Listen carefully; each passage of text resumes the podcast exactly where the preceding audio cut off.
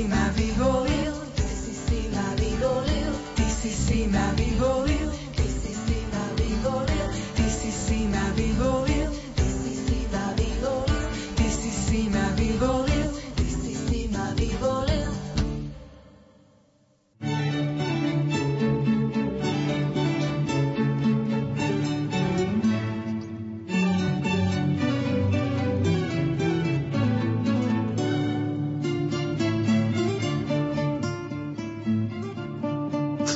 lektora je dôležitá a významná. Lektor je hlasom Krista. Sila v slove, ktorú lektor ohlasuje, je sila Ježiša samého. Projekt Chodte a hlásajte je pripravovaný v spolupráci s docentkou Evou Žilinekovou a profesorom Antonom Tyrolom. Príjemné počúvanie vám zo štúdia praje Pavol Jurčaga. Dnes si spoločne vypočujeme liturgické čítania zo slávnosti Bohorodičky Pany Márie. Liturgické čítania prednáša absolventka Divadelnej fakulty Vysokej školy muzických umení v Bratislave Kristýna Sviteková. Nech sa vám príjemne počúva. Štvrtá Mojžišová kniha nám prvý deň Nového roka prináša formulu požehnania, ktoré text predstavuje ako dané od Boha. Je v tom pekná symbolika, ako aj veľké duchovné bohatstvo. Symbolika v tom, že v prvý deň v roku nás požehnáva Pán. On si praje takúto formuláciu. Teologické bohatstvo je tu vyjadrené trojnásobným zvolaním, ktoré aj v tomto prípade naznačujú plnosť. Tá je konkretizovaná zmienkou o troch prejavov Božej priazne. Žehná, rozžiari tvár a obráti tvár a zmienkou o troch efektoch požehnania. Nech ťa chráni, je ti milostivý a daruje ti pokoj.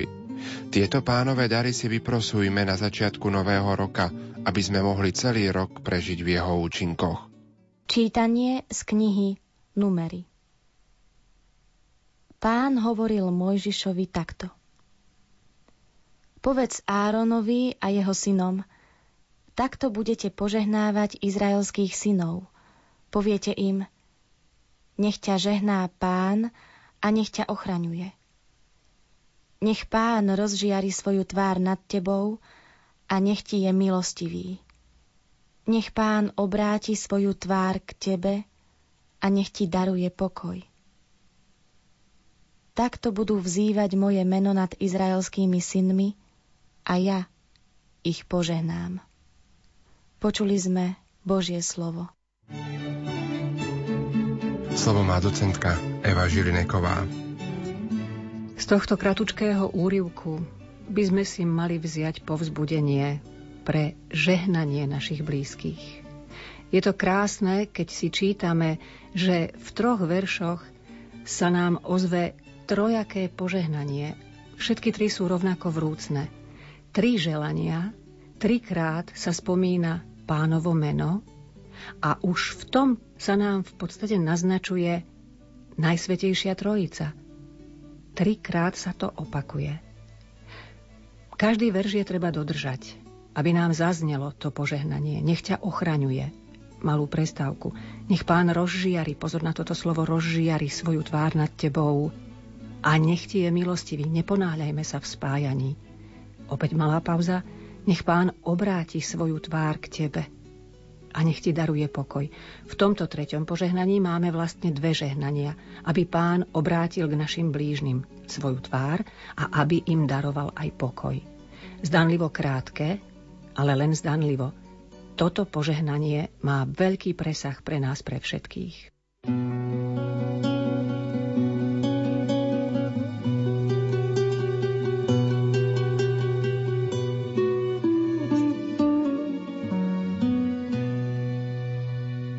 Žalm 67 pokračuje v svojich obsahoch v podobnom duchu, ako je áronské požehnanie, ktoré nám liturgia sprítomňuje na prvý deň v roku. Je tu však obrátený pohľad smerom od človeka k Bohu. V prvom čítaní zas vystupoval veľkňaz Áron v Božom mene smerom k ľudu. Takto je dnešný medzispev radosným pokračovaním témy Božej priazne do budúcnosti, ktorá sa nám dnes otvára. Bože, buď nám milostivý, a žehnaj nás. Bože, buď nám milostivý a žehnaj nás a Tvoja tvár nech žiari nad nami, aby sa Tvoja cesta stala známou na zemi a tvoja spása medzi všetkými národmi. Nech sa tešia a jasajú národy, že spravodlivo súdiš ľudí a spravuješ národy na zemi.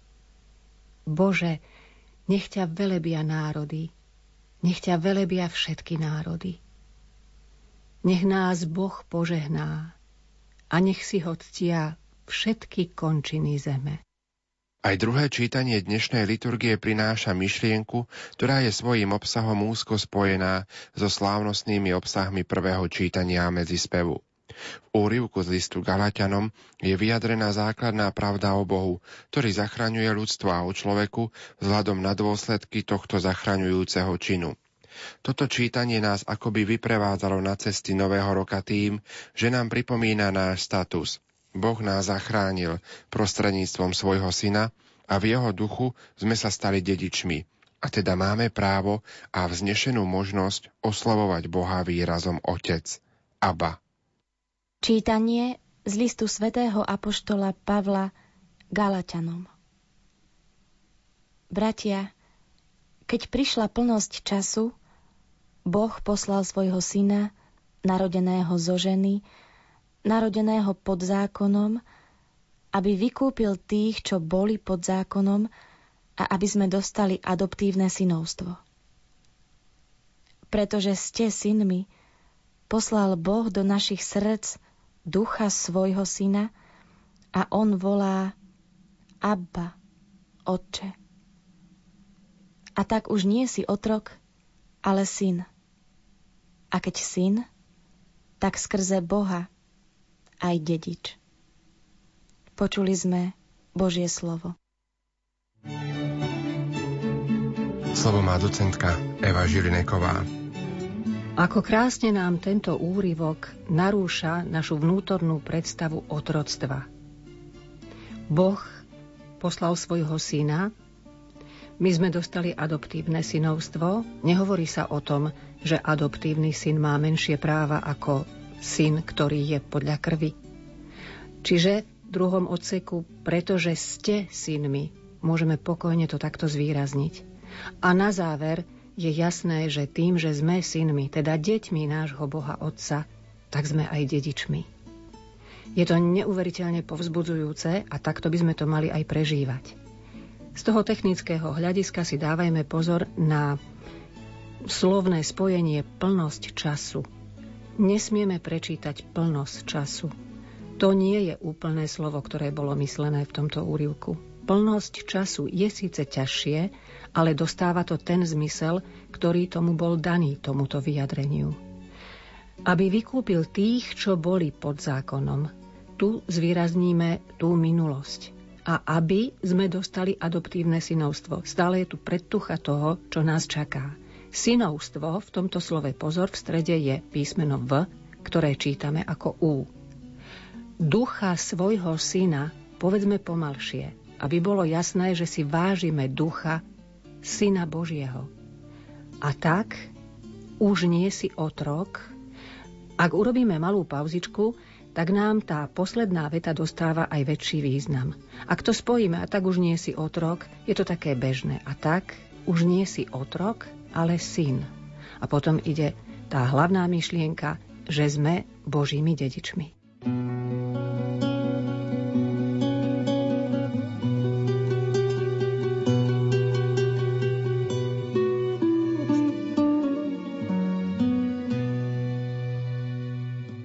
Evangeliový úryvok nám predstavuje známe betlehemské scény návštevy pastierov pri dieťati, v rámci ktorých si možno všimnúť ešte niektoré ďalšie detaily.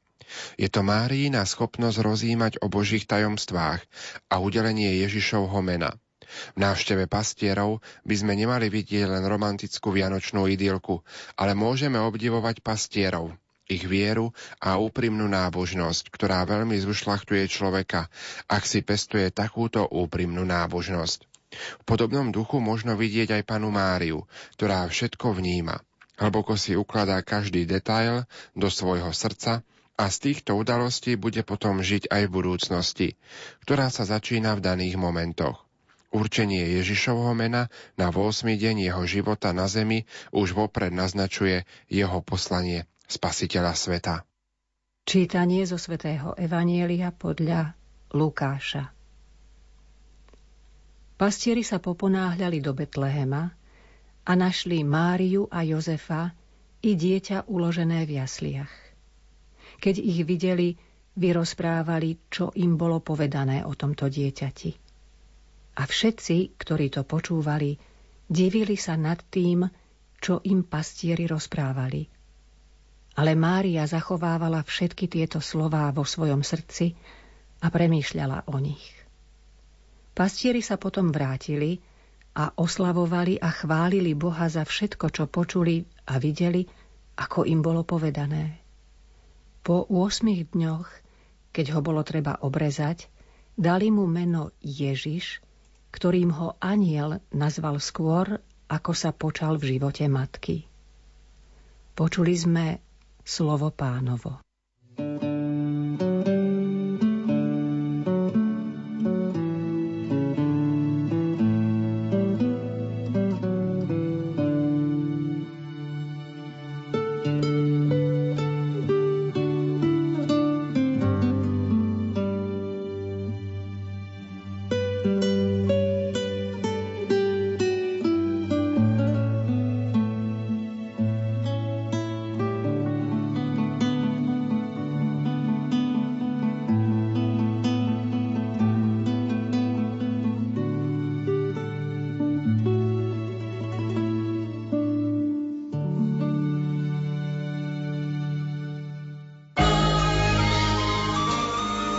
Rozhlasový projekt pre kňazov otváral nám písma.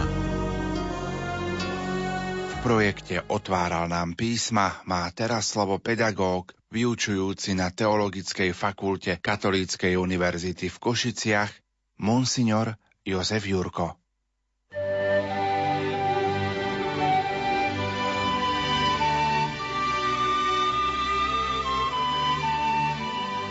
Milí spolubratia v kňazskej a diakonskej službe, sestri a bratia, stená rodina Rádia Lumen. Slavíme Nový rok 2020, slávnosť Bohorodičky Pany Márie. Vedeli ste, že sa z dláne dá zistiť veľa? Je taký prístup, ktorému sa hovorí chiromantia. Ľudovo sa to nazýva čítaním z dláne. Je to jedna z metód veštenia budúcnosti, ale aj prezrádza informácie o charaktere, o minulých skutkoch a o potenciále každého jednotlivca. Stačí sa dívať na internet a nájdete tam veľa informácií. Ľudia študujú čiary na kožidláne a vyvozujú z toho rôzne dôsledky. Sme totiž zvedaví, čo a ako bude ďalej. Z toho, čo je za nami, sa poučme – Musíme vidieť hlboké vpísy rodičov do detí, ktoré sa v nich vrstvia zo slovných podnetov, ale ešte viac z neverbálnych postojov. Detské očka sú senzory s najdlhšie trvajúcou stopou duši, ba siahajúcou aj za horizont časnosti. Ako to bude ďalej? Je tu otázka. Prečo sa pastieri ponáhľali? Zvedavosť väčšinou človeka ženie, aby bol niekde veľmi rýchlo. Zo zvedavosti ideme skôr ako snedovejak okolo a nezaujato vec omrkneme. Nuž prečo sa pastieri poponáhľali? Kedysi ako dieťa, v časoch normalizácie, spomínal jeden kňaz, že videl reholnú sestru, ako sa odpojila od skupinky sestier idúcich ich mestom, kde vtedy boli internované a utekala do kostola. Bolo mu to divné vidieť utekať mnišku, ako ich vtedy v tých časoch minulých nazývali. Hovoril si, prečo tak zrazu beží, že by chcela rýchlo otvoriť dvere kostola aj pre ostatné sestry? Ako dieťa ho napadlo, že to asi tak. Do toho kostola sa teší, že už nemôže vydržať. Aj dieťa sa predsa rozbehne len za tým, koho má rado. A pri tomto výklade vtedy zostal a ostáva aj dodnes. Je zaujímavé, aké myšlienky si človek nosí a nechá pretrvávať v srdci. Pastieri sa vtedy tiež poponáhľali. Zvedavosť človeka poháňa do veľkých obrátok. Je to radosť a nádšenie, ktoré dávajú ľudským nohám obratnosť, radosť dieťaťa, keď uteká k tomu, koho rado vidí. Katechizmus katolíckej cirkvi nás učí. Mária, nazývaná v evaneliách Ježišova matka, je z vnúknutia ducha ešte pred narodením svojho syna radosne pozdravovaná ako matka môjho pána. Veď ten, ktorého počala ako človeka z Ducha Svetého a ktorý sa skutočne stal jej synom podľa tela, nie je nikto iný ako väčší syn Otca, druhá osoba Najsvetejšej Trojice. Círke vyznáva, že Mária je skutočne bohorodička po grecky Teotokos. A koncil nás učí, Blahoslavená panna, vzhľadom na dár a hodnosť Božieho materstva, čo ju spája so synom vykupiteľom, a pre svoje neobyčajné milosti a úlohy je veľmi úzko spojená aj s cirkvou. Bohrodička je predobrazom cirkvy, ako to učil už svätý Ambrós, a to v poriadku viery a lásky a dokonalej jednoty s Kristom. A treba povedať jednu veľmi dôležitú vec, ktorá pre nás z toho vyplýva. Ten, kto má rád panu Máriu a prijal ju do svojho života, ten vytrvá. To je jednoducho mariánsky prvok. Kňaz, ktorý sa modlí k páne Márii, vydrží pokúšenia. Dvaja mladí ľudia, ktorí sa chcú zobrať a sa nechajú viesť panou Máriou, vydržia pokúšeniach. Neoddelia sa, aj keď prídu ťažkosti. V pravoslavnej cirkvi si novomanželia dávajú v svadobný deň tento dar. Nevesta dáva ženichovi ikonu Márie a on jej zas ikonu Krista. Prítomnosť pána a Márie v ich manželstve a v dome, potom garantuje vernosť, vytrvalosť ich spoločného života, nech sa stane čokoľvek. To je Mária, prvok skutočnosti a obrovskej stability v živote kresťana. Ona stojí pri Kristovi a za Kristom a neuteka z boja, ale vždy zostáva. Preto ju tak potrebujeme, aby sme mohli kráčať vo svojom živote ďalej a s jej pomocou prešli mnohými skúškami a krízami.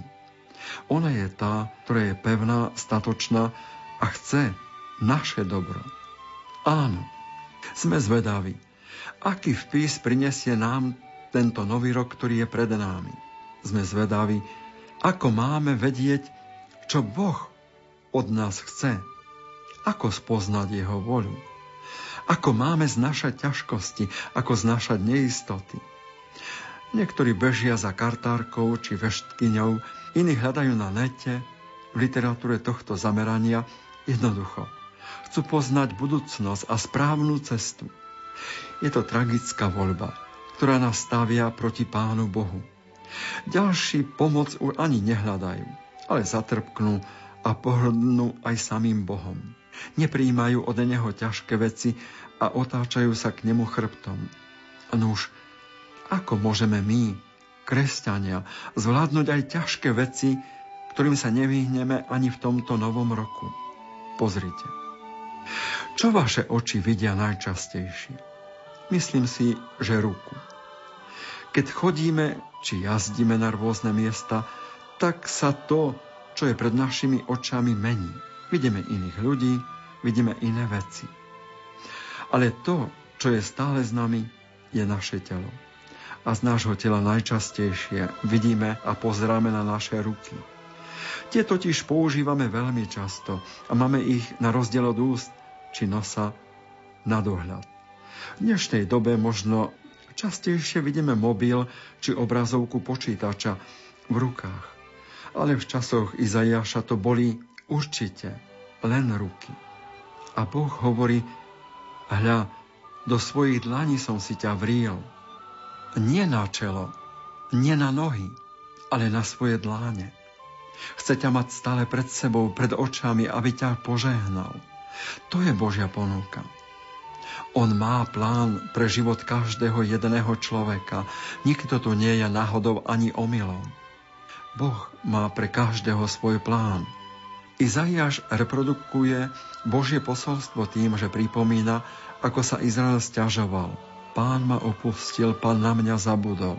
Nemáte tiež niekedy podobný pocit?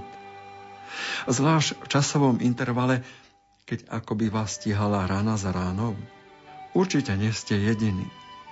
Vo Svetom písme takýchto ľudí nájdeme veľa.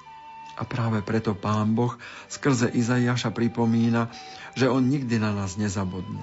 A On to Izraelčanom i nám vysvetuje jasne a dôrazne. Či varí zabudne žena na svoje nemluvňa a nemá zľutovanie nad plodom svojho lona. I keby ona zabudla, ja nezabudnem na teba. Boh vyberá ako príklad jeden z najpevnejších ľudských vzťahov, vzťah mamičky a babétka. A hovorí, že rovnako ako mamička neupustí nemluvňa, ani on nás nikdy neopustí. A potom to všetko prebíja silnejším tromfom a aby vyvrátil všetky pochybnosti, tak hovorí, že sa síce občas stane, že matka na svoje nemluvňa zabudne, ale on, on na teba nikdy nezabudne. Pri všetkej našej zvedavosti, aký bude rok pred nami, si pripomeňme. Boh nezabúda a to je ďalšia veľmi dôležitá pravda, ktorú si musíme vo svojom vnútri oživovať. Veď práve príchod Ježiša Krista je potvrdením, že Boh nezabudol. Našou odmenou je, že môžeme mu slúžiť a smieme mu slúžiť. Že smieme opäť s panou Máriou povedať služobnica pána. To je výsada, nezaslúžená milosť, nie naša zásluha. A našou odmenou je nie niečo, ale niekto. Boh sám, ktorý si nás vril do dlani, má nás stále na očiach aj v tomto novom roku, aby nám žehnal. Modlíme sa. Pane Ježišu, Synu Pány Márie, Zmiluj sa nad nami a vypočuj naše prosby. Daj, aby sme pod ochranou Pany Márie, Matky Cirkvy, premáhali pokúšenia, zmahali sa čnostiach a všade šírili Tvoju lásku a pokoj. Milí spolubratia v kňazskej a diakonskej službe, sestri a bratia, ste na rodina Rádia Lumen. Bohrodička Pana Mária, ktorej slávnosť dnes slávime a ktorej ochrane zverujeme celý nový rok 2020, nech sa za nás stále prihovára. Pod jej ochranou prežíme požehnaný nový rok.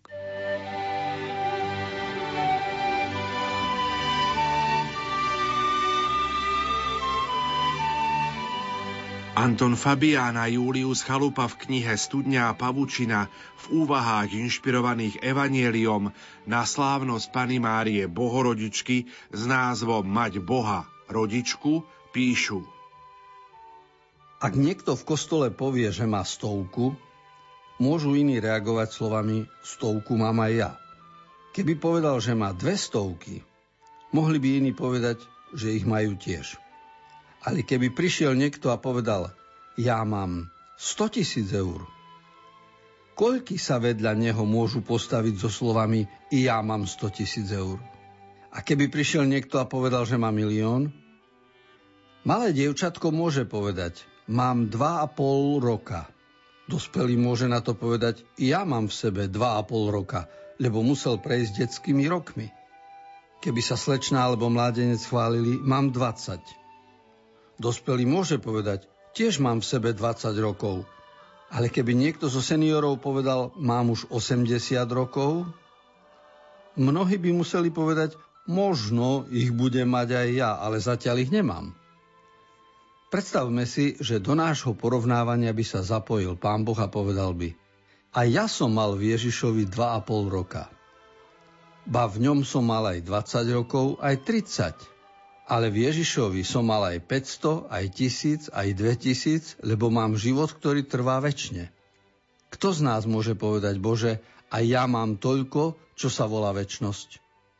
Náš život na zemi je limitovaný a pominutelný. Naša mama, rodička, nám darovala život, ktorý trvá 70 alebo 80 rokov.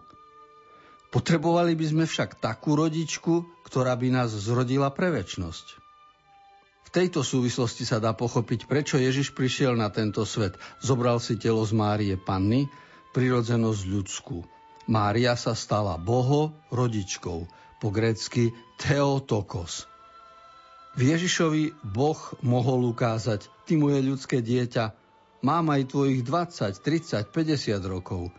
Tvoje ľudské roky v čase a priestore som aj ja absolvoval.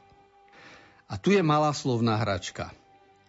Mária je boho rodička ale každý z nás potrebuje získať Boha ako rodičku.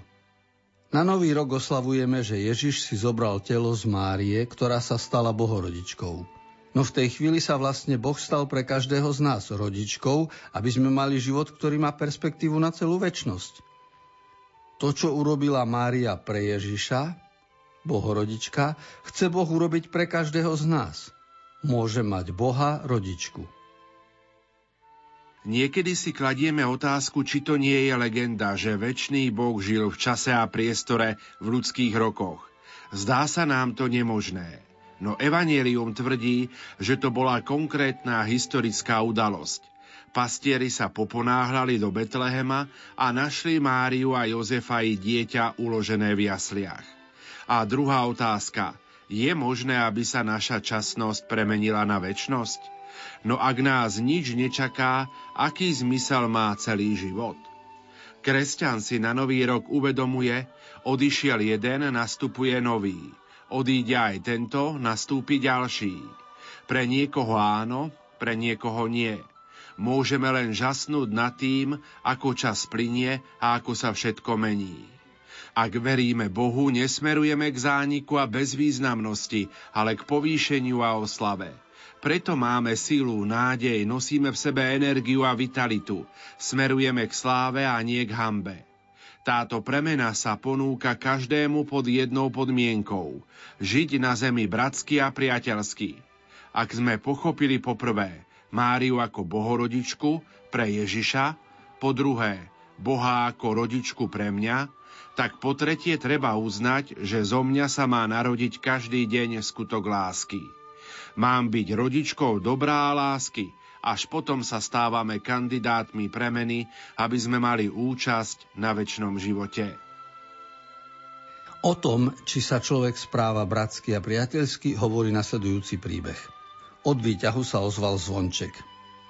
Zasa sa nejaké deti hrajú, pomyslel som si, keď som vstúpil do väčšieho nákladného výťahu ale medzi tretím a štvrtým poschodím som zistil, že v malom osobnom výťahu kto si búcha na stenu kabiny a volá prosím vás, je tu niekto, zostal som zatvorený, pomôžte mi. Doma to hovorím manželke a ona sa pýta, niekto z domu? No a čo ja viem, nepredstavil sa mi. A nemal by si mu ísť pomôcť? No a prečo práve akurát ja? Veď nech pomôžu iní. Myslíš si, že všetci ľudia sú takí nevšímaví ako ty? Isto mu niekto pomôže. No to som zvedavý, uvidíme, ako k tomu pomôže. A sadol som si trochu namrzený, začal som jesť. Ty myslíš len na seba, hovorí mi žena. Zobral som odpadkový kôš, aby som išiel vyhodiť smeti. Kto vie, či je tam ešte stále, rozmýšľal som, lebo prešla skoro hodina. Naspäť som sa vracal tak, aby ma žena nepočula, aby mi zasa nevytýkala. Lenže keď som otvoril dvere, bolo počuť silný hlas. Prosím vás, pomôžte mi. Manželka hovorí. Doteraz mu nikto nepomohol? No vidíš, a chválila si sa, akí ľudia sú dobrí a nikto mu nepomohol. A sadol som si k svojej káve. O chvíľu sa ozvalo zvonenie. Otvorím dvere. Aha, to si ty, pozerám na starého priateľa. Kde sa tu berieš? E, raz si mi povedal, že tu bývaš, tak som išiel okolo a chcel som ťa navštíviť, ale v tomto paneláku bývajú čudní ľudia. Zostal som vysieť vo výťahu a nikto mi nepomohol. Ty si zostal vo výťahu? Vieš, mne tu silno hrálo rádio, tak som ani nepočul. Najradšej by som sa bol prepadol pod zem. Ale stihol som sa prepadnúť len do svojej kuchyne, aby som priniesol nejaké pohostenie. Daj si so mnou pohárik, Otváram fľašu. Vtedy prišla do izby manželka a hovorí, vy ste prišli teraz? A čo ten v tom výťahu? Už mu niekto pomohol? Už hodinu počúvame, ako kričí o pomoc.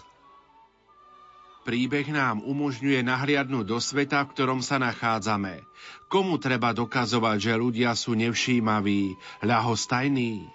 Každý z nás počíta s tým, že budeme vo výťahu života 365 dní. Každý deň sa posunieme vyššie a vyššie. Kto má istotu, že sa nikdy nedostane do situácie, v ktorej bude potrebovať pomoc? Čo ak sa zasekne výťah života pre chorobu, nezamestnanosť, smrť príbuzného? Niekoho to čaká možno v máji, iného v decembri, niekoho v mladosti, iného v starobe. Ale ak nepomôžem v máji, ako môžem čakať, že mne niekto pomôže v decembri? Ako nám má Boh pomôcť k premene na celú väčnosť, keď nechceme pomôcť druhému radosnejšie žiť na zemi? Ďakujme dnes za Mariánsky sviatok. Ježiš sa narodil skrze Bohorodičku a tým získal pre nás Boha ako rodičku. Zároveň nás vyzýva byť rodičkou, z ktorej sa každý deň narodí skutok, na ktorý je možné byť hrdý.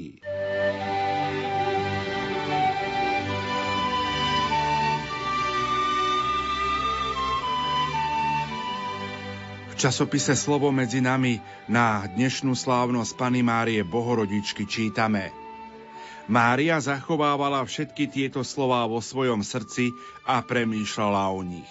To sú slová z Lukášovho Evanielia. Predstav si Máriu, ktorá kolíše v náručí svoje novorodeniatko, ďakuje Bohu za toto krásne dieťa a uvažuje nad tým, ako asi bude vyzerať jej každodenný život matky. Odrazu sa však vo vchode objavia pastieri a začnú jej i Jozefovi hovoriť o anieloch, ktorí sa radovali a jasali nad narodením jej syna. Čo asi Mária v tej chvíli cítila? Nevieme. Vieme však, čo by sme cítili my. Pochopiteľne, úžas a bázeň, no zrejme aj poriadnu dávku obáva pochybností. Asi by sa nám aj roztriasli kolená z pomyslenia, že možno nebudeme stačiť na výchovu takého zvláštneho dieťaťa. Mária musela vedieť, že život Ježišovej matky bude plný ťažkostí. Nemala po ruke žiadny manuál, ktorým by sa mohla riadiť. No namiesto toho, aby sa bála alebo hnevala, zachovávala všetky tieto slová vo svojom srdci a premýšľala o nich. Tento zvyk premýšľať a uvažovať nad udalosťami života bol Márii veľakrát veľmi užitočný. Keď venovala čas Bohu a predniesla mu v modlitbe všetko, čo jej robilo starosti, uspokojila sa a k danej situácii potom pristupovala oveľa rozvážnejšie.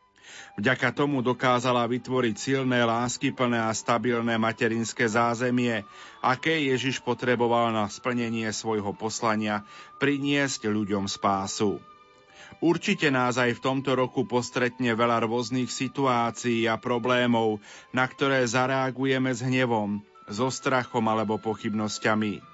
Naše reakcie však budú celkom iné, ak nad každou situáciou či problémov najprv porozmýšľame tak budeme mať v každej takejto chvíli šancu zareagovať láskavejšie, súcitnejšie a trpezlivejšie a dokážeme oveľa múdrejšie poradiť všetkým, čo to budú potrebovať.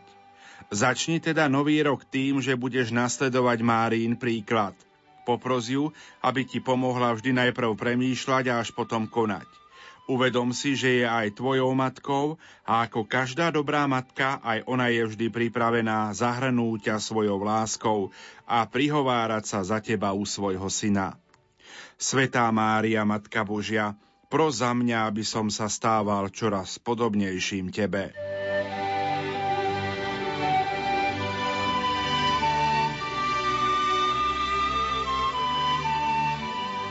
Inžinierka Štefánia Beňová v knihe Evangelium na každý deň na 1. januára slávnosť Pany Márie Bohorodičky píše Predstavujem si pastierov, ktorí sa v tajomstvom hĺbke srdca ponáhľajú do Betlehema, aby našli Ježiša a presvedčili sa o tom, čo počuli od anielov. Pri jasliach stretávajú aj Máriu a Jozefa. Obdivujem ich nadšenie a radosť, keď rozprávajú o tom, čo im bolo zjavené. Aj to s akou samozrejmosťou chvália a velebia Boha za všetko, čo mohli vidieť a zažiť. Dnes sa i ja budem snažiť počúvať vnútorný hlas, ktorý ma bude nabádať ku hľadaniu Ježiša vo svojom každodennom živote. Moju túžbu určite rád splní a dá sa mi spoznať vo svojom slove v Eucharistii, v ľuďoch, ktorých stretnem a ja budem prežívať s ním každý nový deň naplnený vnútornou radosťou z jeho prítomnosti a budem ho za to chváliť. Viem sa tešiť z Božej blízkosti. Nájdem si počas dňa aspoň chvíľočku, keď v tichu zvelebujem Boha za jeho starostlivosť o každý detail môjho života. Pane, pomáhaj mi svojou milosťou prehlbovať môj duchovný život podľa príkladu Pany Márie. Dnes sa bude usilovať zachytiť vnútorný hlas, ktorým cez svedomie ku mne Boh hovorí, aby som poznal, ako koná v mojom živote a kde ma chce mať.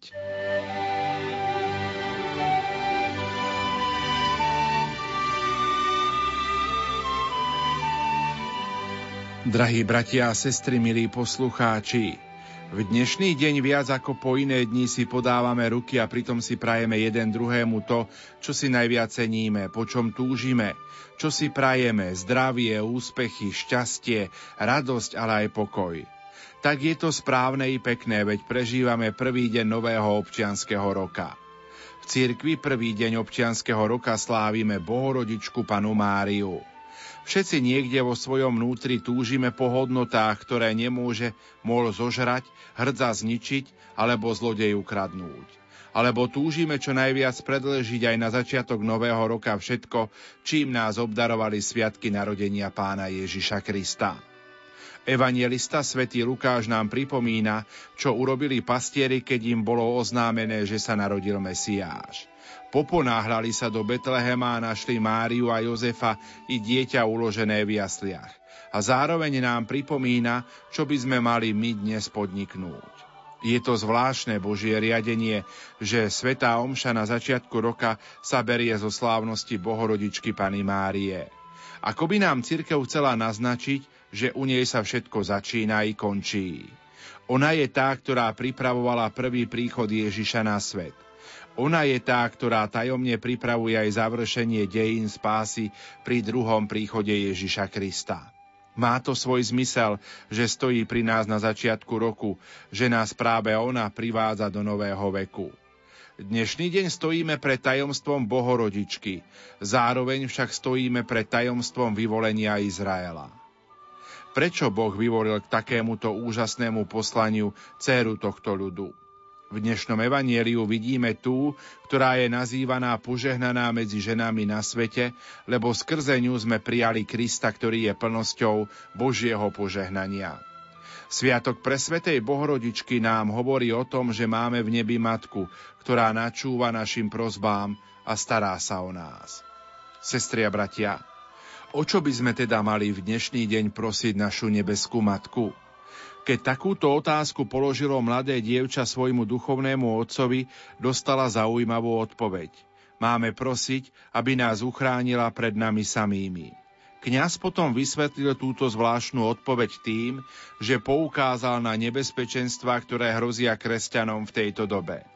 Prispôsobovanie sa tomuto svetu spôsobuje, že mnohí kresťania opúšťajú hodnoty, ktoré im boli Bohom zjavené a tak nielen prestávajú byť solou a svetlom tejto zeme, ale vystávajú sa aj nebezpečenstvu zatratenia. Zaiste mu dáme za pravdu. Vidíme kresťanov, ba sami medzi nich neraz patríme, ktorí neváhajú použiť lož a nečestnosť pre svoj vlastný osoch. Vidíme mladých kresťanov, ktorí porušujú šiesté Božie prikázanie a žijú ešte pred prijatím sviatosti manželstva ako muž a žena, a to dokonca v dome svojich kresťanských rodičov. Vidíme kresťanov, ktorí z hnevu a nenávisti sa dopúšťajú mnohých neprávostí na svojich blížnych.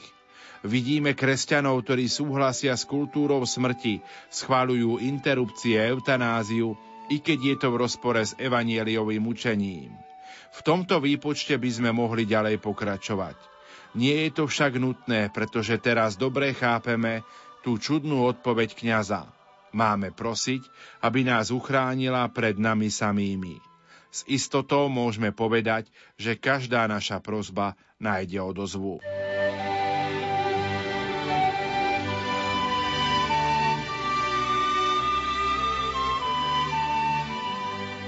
Bolo to pred niekoľkými rokmi, v novembri v roku 1995. V maličkom meste Bassano del Grappa v Taliansku pochovávali mladú ženu. Čím bol tento pohreb výnimočný? Mladá Kristína bola matkou dvoch detí. Náhle sa dozvedela, že trpí na rakovinu maternice. Do toho všetkého sa dozvedela, že je opäť tehotná. Život ju postavil pre ťažkú, veľmi ťažkú úlohu – rozhodnúť sa pre operáciu, ktorá by jej mohla zachrániť život, ale znamenala by smrť dieťaťa alebo operáciu odmietnúť a zachrániť tak život dieťaťu s rizikom straty vlastného života. Išlo by o úplne bežnú operáciu s cieľom odstrániť chorú maternicu na interrupciu. Kristína sa mohla spokojne pre ňu rozhodnúť. Ona sa rozhodla inak. Ricardo žije, mama zomrela. Jej manžel Karlo to nemá ľahké. Musí sa postarať o výchovu troch malých detí. A predsa sa rozhodol na smútočné oznámenie napísať. Pane, nepýtame sa, prečo si nám ju vzal, ale ďakujeme ti, že si nám ju dal. Hrdinský život milujúcej matky, nie z románov a telenoviel, ale zo života. Kristína dala svetu svedectvo, že i dnes je možné žiť život lásky podľa vzoru svetej rodiny. Aj dnes ďakujeme Bohu za to, že nám dal panu Máriu za matku. Všetci máme v nebi matku, ktorá nás veľmi má rada. Čo všetko musela Mária prežiť. Mária čaká dieťa a nežije so svojím manželom. Ako to vysvetliť Jozefovi a čo na to povedia ľudia? Pre ženu, ktorá mimo manželského zväzku čakala dieťa, bol len jeden trest – ukameňovanie. A ona hovorí, Fiat, stan sa mi podľa tvojho slova. A neskôr. Mária s malým dieťaťom v cudzej krajine, kde ich neprijali. Najskôr pôrod smradlavej maštali, potom vražda novorodeniatok, útek do Egypta. Jedinou istotou pre Máriu bola viera, že je s ňou Boh – Emanuel, čo v hebrejčine znamená Boh s nami. Boh dopúšťa, ale neopúšťa. Na začiatku nového roka vyprosujme si na príhovor Bohorodičky Pany Márie potrebné požehnanie milosti, dary, úspech, zdravie, silu, múdrosť. Matka Božia, zverujem celý tento rok pod Tvoju ochranu. Veríme v lásku Tvojho Syna a slubujeme svoju vernosť Jeho učeniu lásky.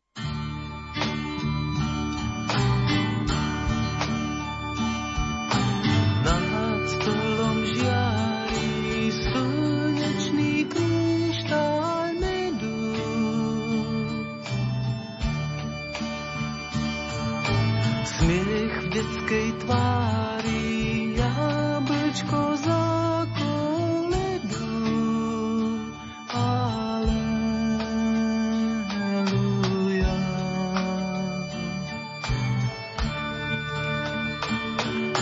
Nad to